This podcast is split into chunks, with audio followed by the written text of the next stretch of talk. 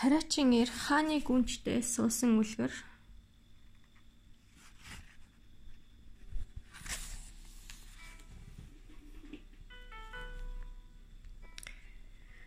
Эрт эрт цагт хүүхэд ахуй балчир цагаасаа нэгэн дор хаягдаж үссэн тариачин ир тэрэгчин хоёр залуу их их л дотн найз нөхөд байжээ. Тэр хоёр эцэн ч нэг, уусан ч нэг, унцсан ч нэг байжээ. Нэг өдөр ойрын нэгэн хотод их хөлтэй баяр наадам болж газар бүрийн төм төмөн төм бомон амтэн цугларч бүжгчин дуучин, элбчин, тамирчны зүсэн бүрийн авьяасны үзүр инээдэм газар сайгүй дэлгэжээ. Тариачин тэрэгчин хоёр наадам найрыг үзэж сонирхохоор тэнд ирцгээжээ. Цагаан зан хүллэж алт мөнгөнд хучигдсан эзэн хааны тахилган гүнж шивчин хүүхэн бараа харуула нэврүүлсэн дагуулсаар наадмын тус газар мөн иржээ. Хааны гүнжийг харж тариачин эр дурлан татагдаж хорт сомон цохигдсан мэд тэр доороо муужран унжээ. Түүний муужран унахыг хараад найз тэрэгчин нь айж сандарч хав орон хүмүүсийг дуудан ирүүлж түүнийг өргөн дамжилсаар герт нь хүргэж өгчээ. Имч домж авчирч арга ширэг хийлгүүлсний хүчинд арай хийж сэргэн босчээ. Нөхөр минь чи юу болвоо? Юуны учрын ухаан алдан очвоо?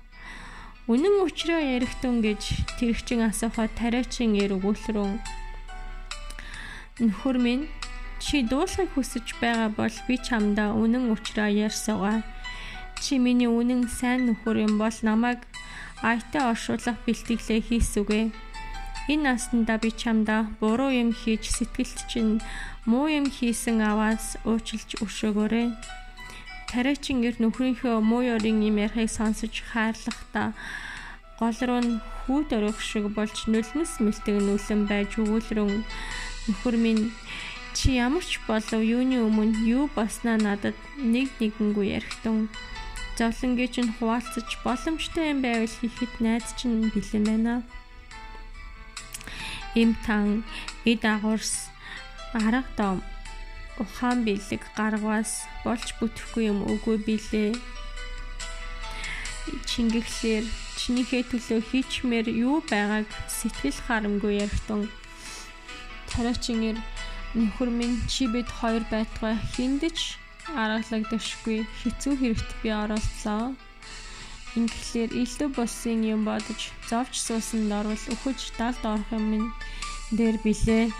Чи минь надыгаа өгөхөд саад бүхийхтэн харин өгсөн хойно минь олигтойхон оршуулахыг бодорой. Тэрэгчин Нөхөр минь ямар ч аргагүй гэлээ гэсэн надтай нэг дуулахчих.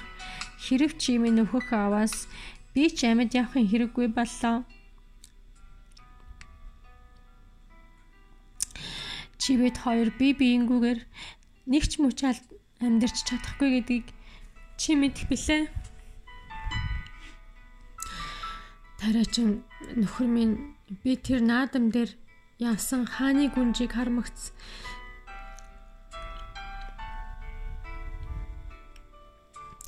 Сэтгэл минь тачаангуйн тэнгэрийн догшин суманд цахиуллаа. Энэ шархыг би удаан тесрэрлэх арга алга тамбор хөхөр нь цээжээ төшөөлөн туйхан гараар нь ууцаа илүүлэн тачаалд хорсон үнчин бие тушаан хайж жаргах юмсан гэсэн нэгэн найрагчийн битсэнчлэн хүсэл дурмын намайг зовоож байна. Өөрөөр хэлбэл болсон алим шиг ягахан уруул залуугийн цог бадарсан жавхлант царай уршиг тамбаасан хатуухан хөх харлан хонхох гүнзгий хүйс сэмрэн унжих санчиг ус улчхар нарийнхан бэлгүүс тэргүүтэн үзэсгэлэнд хүүхний хамгийн нандин чанарыг хадгалсан түүнийг нүдээр үзэн төвчин суух эрх алгаа дүрлэлт ачаалынхаа гал шатан байгаа нөхрөө харж тэрэгчин ирийн инээд нь хурч өгүүлрэн өө чааваас нөхөр минь ердөө энэ үү Харин зугаатай эрэг байна да. Инүүн шиг амархан бүгддэг хэрэг хороод үгүй билээ. Хэрв чи хүсэх аваас өнөөдөр ч гэсэн тэр дурсан гүнжээ тэрийн хөвтөж хантал зугаалч болно. Тариачин ир тийм бишээ нөхөр минь. Тэр гүнж чинь хаан эзний ордонд агарын салхинаас өөр юм үл хүрэх газар. Харуул манааны хатуу хэл хяналтын дотор суудаг босоо. Над мэдээм үү тариачин байтугай. Их хаа язуурчин түүнд хурцуулж чадах билээ. Тэгэхээр чи дими юм ярьж намайг сатааруулах гэж яах вэ?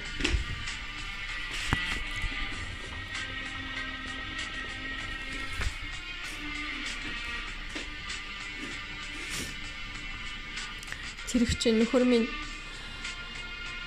Чи юунд ингэж ялгүй юмны төлөө дими завуурлан суунам? Чи намайг харж байтугай. Түүнд яаж хүрэхийг чинь би чамайг чамд одоо үзүүлсэг вэ гэд.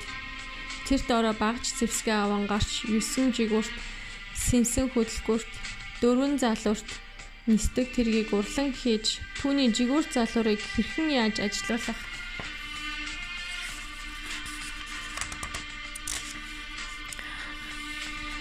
Арга учрыг нөхөртөө заан өгч өгүүлрүүн заа нөхөр минь чи энэ нисдэг тэргэнд сууж Вишну бурхнын адилаар өөрийгөө чимэн хувцаслаж шүн дундын үед сайх гүнжийн ганцаараа унтдаг долоо дахь сэхэвчэнд очиж буухтун унаж яваа хүлэг. Идэлж яваа зүүдэл чимгээчин шүнийн харанхуйд харамгцаа гинэн цайгаан тэр гүнж чамайг вишнү тэнгэр ирлээ гэж санахгүй.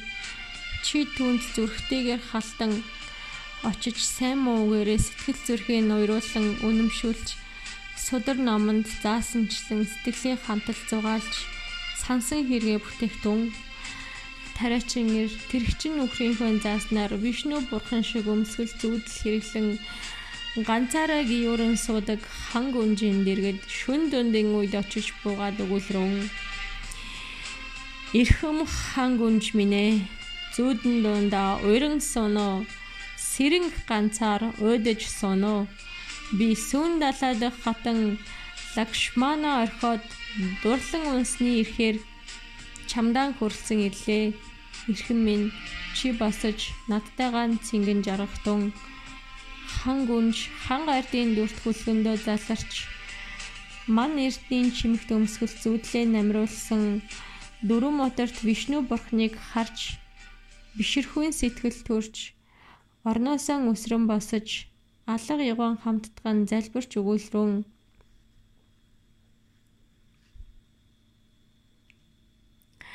Ээ Тэнгэрийн ихэс минь ээ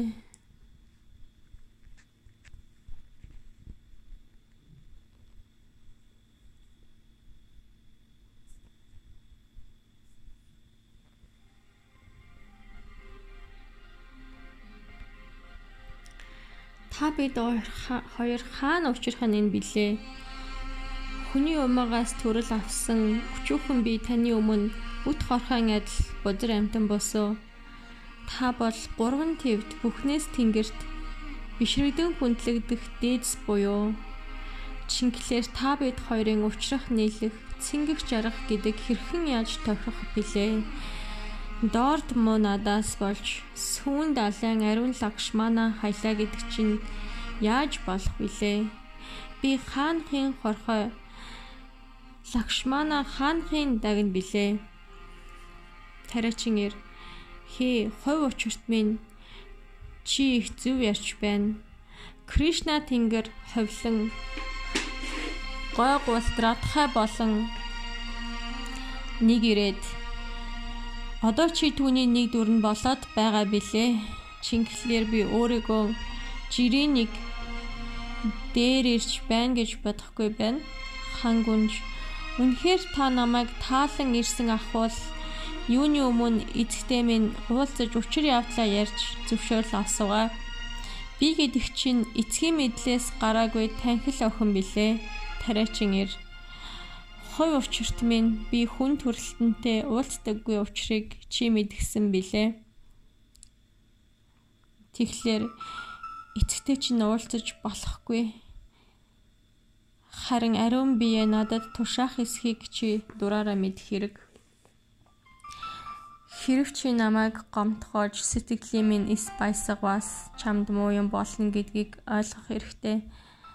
Чамайг болон эцэг эхий чинь түүгэрч үл барам бүхий л овг удмын чинь игшин нэгний дотор үнсэн тавраг болгох хүчин чадал надад байдгийг чи мэднэ биз.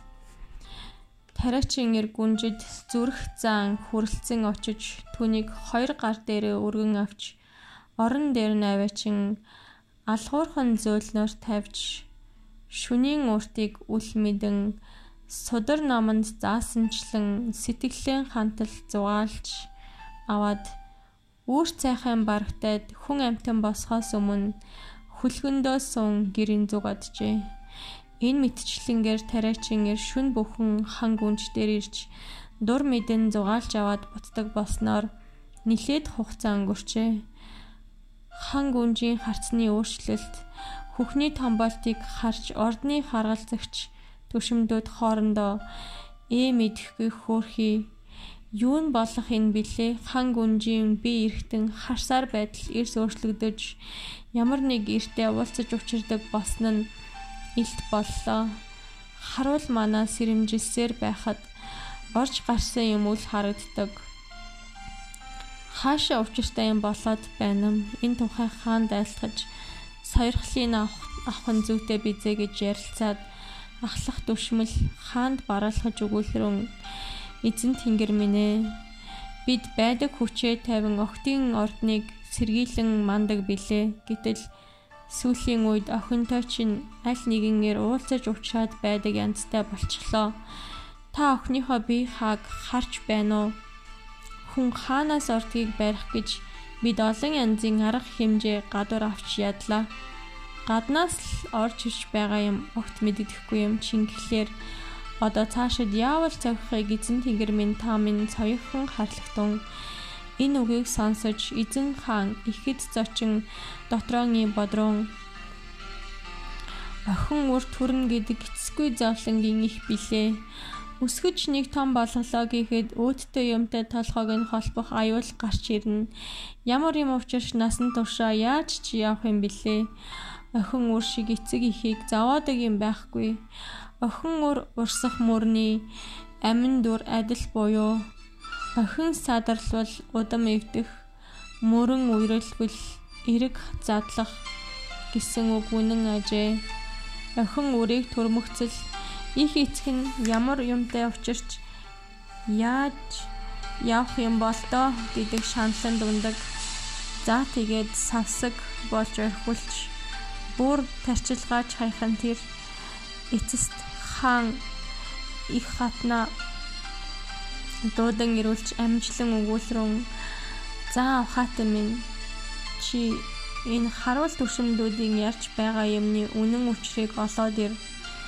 Охинтой чинь ямар нэг тамийн үд сахимор нөхцөөд байгаа сураг байна. Өглөө мэдэхгүй ий юм ярьж суудаг ямар амтан байдаг билээ Түүнийг заавал олж илрүүл. Хатан эжийн сэтгэл ихэд зовж охиныхоо өргөнд очиж түүний бие хааг нь нэгтлэн үзвээс хомсны маажилт уруулын соролт тэргүүтэн аль нэг амтны хавцсан мөр зөндөөн байгнэ. Уур хилэн бадарч хатан ээж хашгиран хээ Удан бузарлагч нүгэлтэн минь чи юун учир ингэж ёс зарчмыг алдан завхарч суунвэ?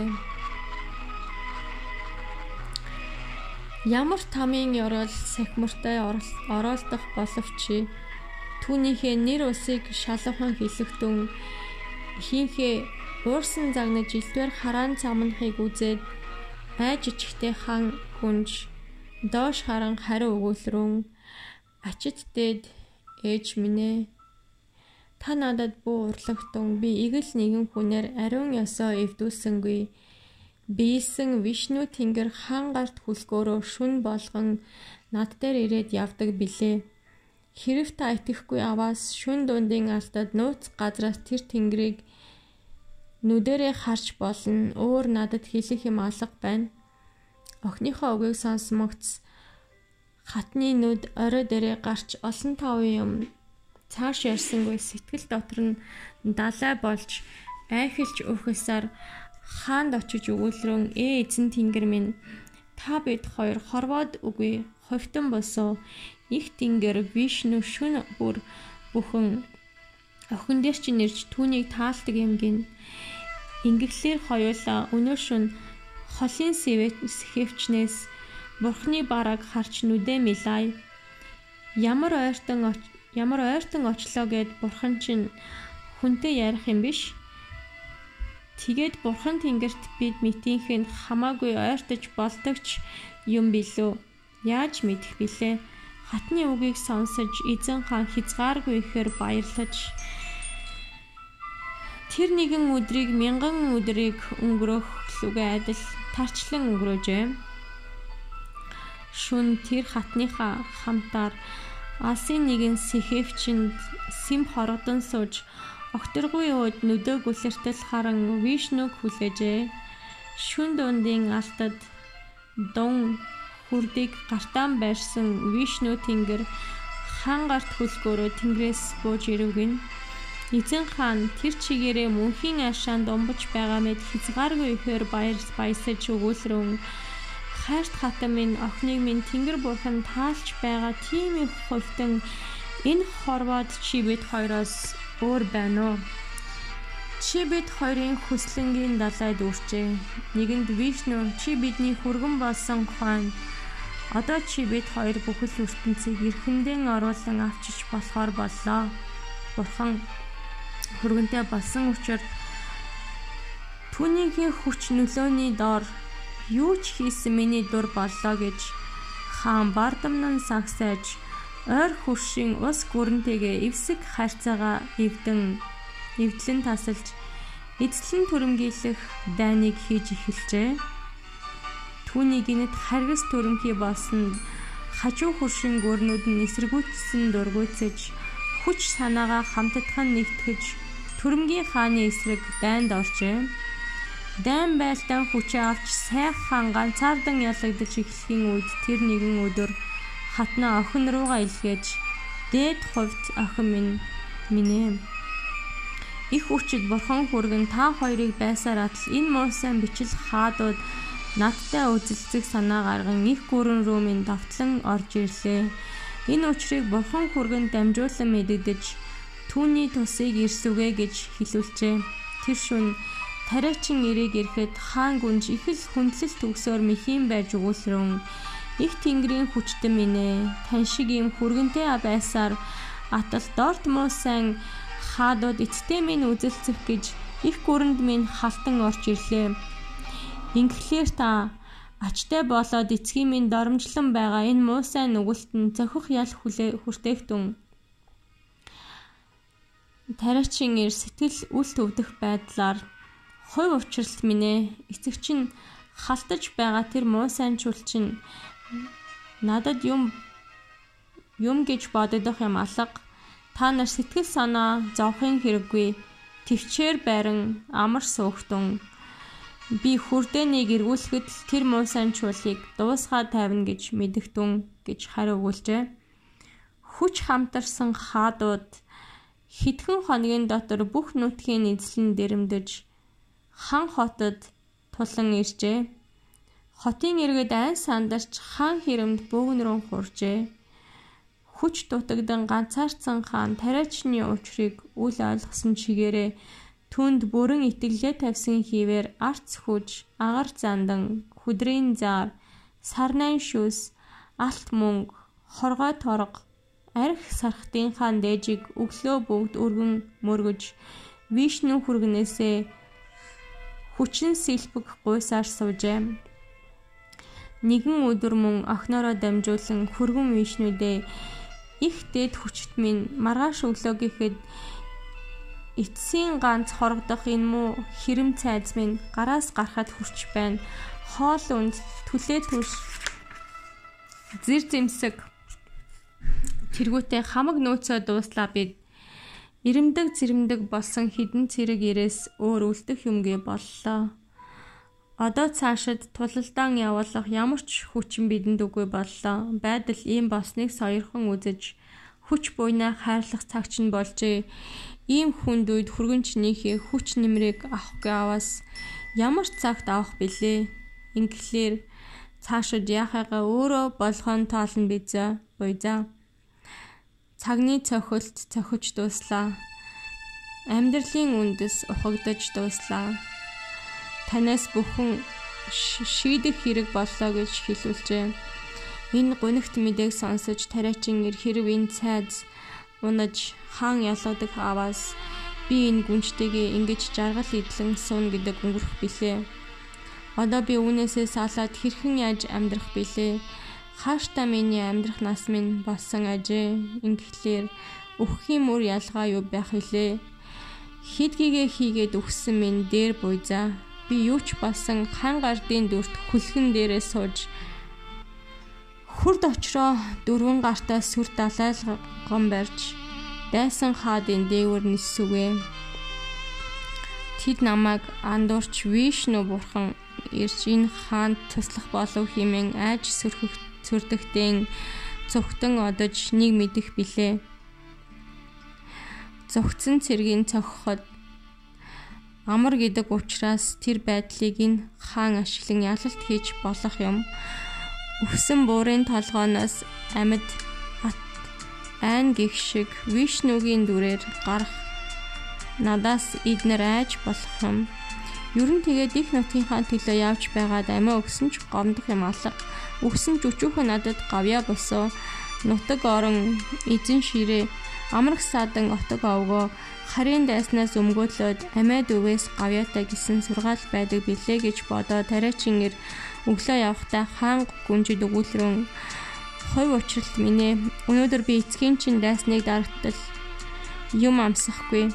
Ил дайсныг дарагтал чи бид хоёр ч уулзахгүй.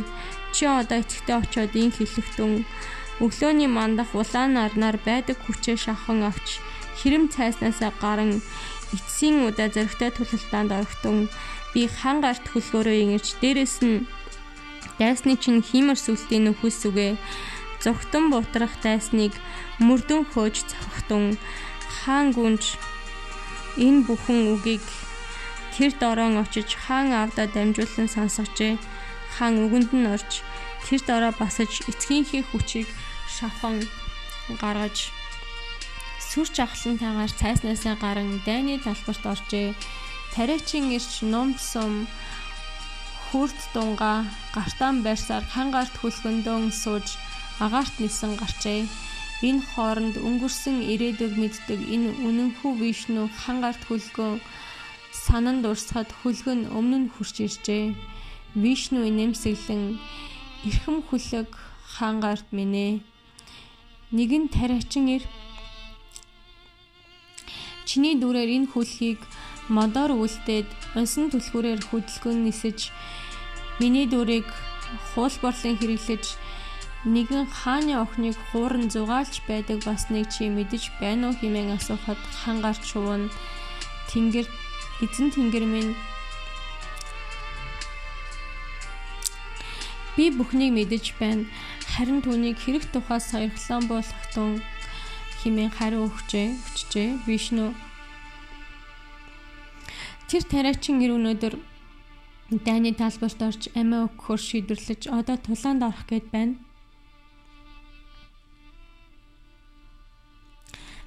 Тэрмүү тариачинд аль нэгэн сум дайралтахад түн дүхлээс өөр замгүй билээ. Хэрв тэр муу тэгж өргөдөх аваас Баатар хаадууд нийлж Вишнуг унгалаа гэдэг мууцуу тарж тэр ертөнцид нэш төрмийн унахад хүрч байна. Вишну бурхан хангарт хүлгөрөө ертөнцид ирж алагдсан гэдэг муу тарцуу тархвас чи бид хоёрыг бишрэн шүтэх амтан хаач үгүй болно. Ингэхлээр чи бид хоёр одоохон нийгэм бодохгүй бол болохгүй боллоо. Чи тэр модоор үлдсэн дүрэнд шингэн орсугай Би тариачин эрт ховлон оръё. чингээд бидний хүчин чадлаар сэлбэгдсэн тэр тариачин ир дайсна сүрдүүлэн ялсан хүчтэн болог ийм замаар л чи бидний нэр аврагдах болж байна эзнийхээ зайлхийг амагц хангард шувуу тариачин ирээ модон хүлэгч шингэн орж вишнуч тариачин ирж шингэн орчээ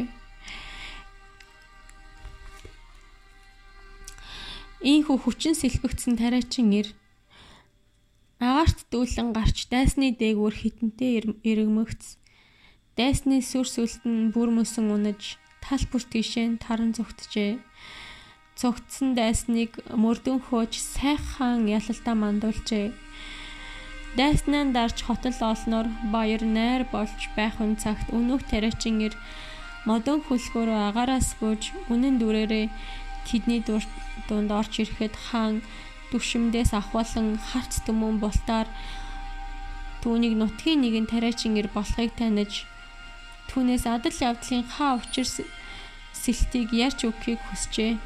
Нэгэнд танигдсан тариачингэр хаан гүнжид дурлан түүнээс болж дүрээ хувилган хаан гүнж дээр ирэх болсон бүх үннээ эхнээс нь ахуулан эцсийг нь хүртэл нэгэнд нэгт нэгэнгүй үнэн өнөөр нь ярьж танилцуулжээ.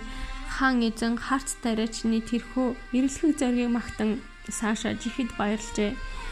Дайснаа дарж дархан цолоо олж улс гүрнээ тэлсэн тэр хааны алдарч зүүнний ертөнцид хосгүй болсон гин баярлсан хаан сайд өшмөцтэйгийн зөвлөлтөн тэрхүү тариачин нэрийг гүнжинхий хамт суулгаж маш их хүл хөгжөөнтэй найр хурам хийж орныхоо нэгэн хэсгийг өмч болгон тасалж өгчээ. Тариачин ир хайрт гүнжийнхээ хамтаар 9 хүслийнхээ жаргалыг эдлэн суух болжээ. Учир ийм болохоор журамт минь би чамд суу хааны ансгыг суу мэрэгдэж тайлахгүй гэж хэлсэнд минь тэр буюу журамт өгүүлрэн таны ярддаг цөм зөвөө цаад насан урт чинь ухаантай амтан болохоор Хэргийн чин нууцыг мэдчихвээ гэж би ихэд айж байна. Хэрв нууц чинь нэг задарвал цаад ууртаа муухай гарчлан чинь бүгдийг дуусгах гэсэн үг. Та хэдийгээр ухаантай авч насан урт хөрөн түүх хоёрыг харалдуулсан гэдэг амжихгүй ажил буй за. Танид та сонсогтун би хэдийгээр ухаан муу байлаач гэсэн ийм ажлыг хийх ур ухаан надад бий Ур аргын цэлмэг тэнгэрийг хор чадлын бүрхэг давахгүй гэсэн үг би. Хар хэрэг хүртэл алтан гинжээр хорт могоог алуулсан үлгэр байдаг. Журам тэр үлгэрийн ярьж өгнө. Тарны төгөөлрөн хар хэрэг могоон үлгэр. Эрт өрт цагт нэгэн модонд ир эм хоёр хар хэрэг амьдарч байжээ Тэднээс өндөх төрмөгц тэр модны хонглоос нэгэн хар могоо гарч ирж түүний зайлгдаг байжээ. Үрийн хагцал зовлонд учирсан хоёр хар хэрэг цөөвөр чананд очиж учир зовлонгоон тойчин өвөлрөн Журамт нөхөр минь ээ биднээс үр хөөхөд төрмөгц модны хонглоос нэгэн хар ирээ могоо гарч ирээд идчихдэг боллоо.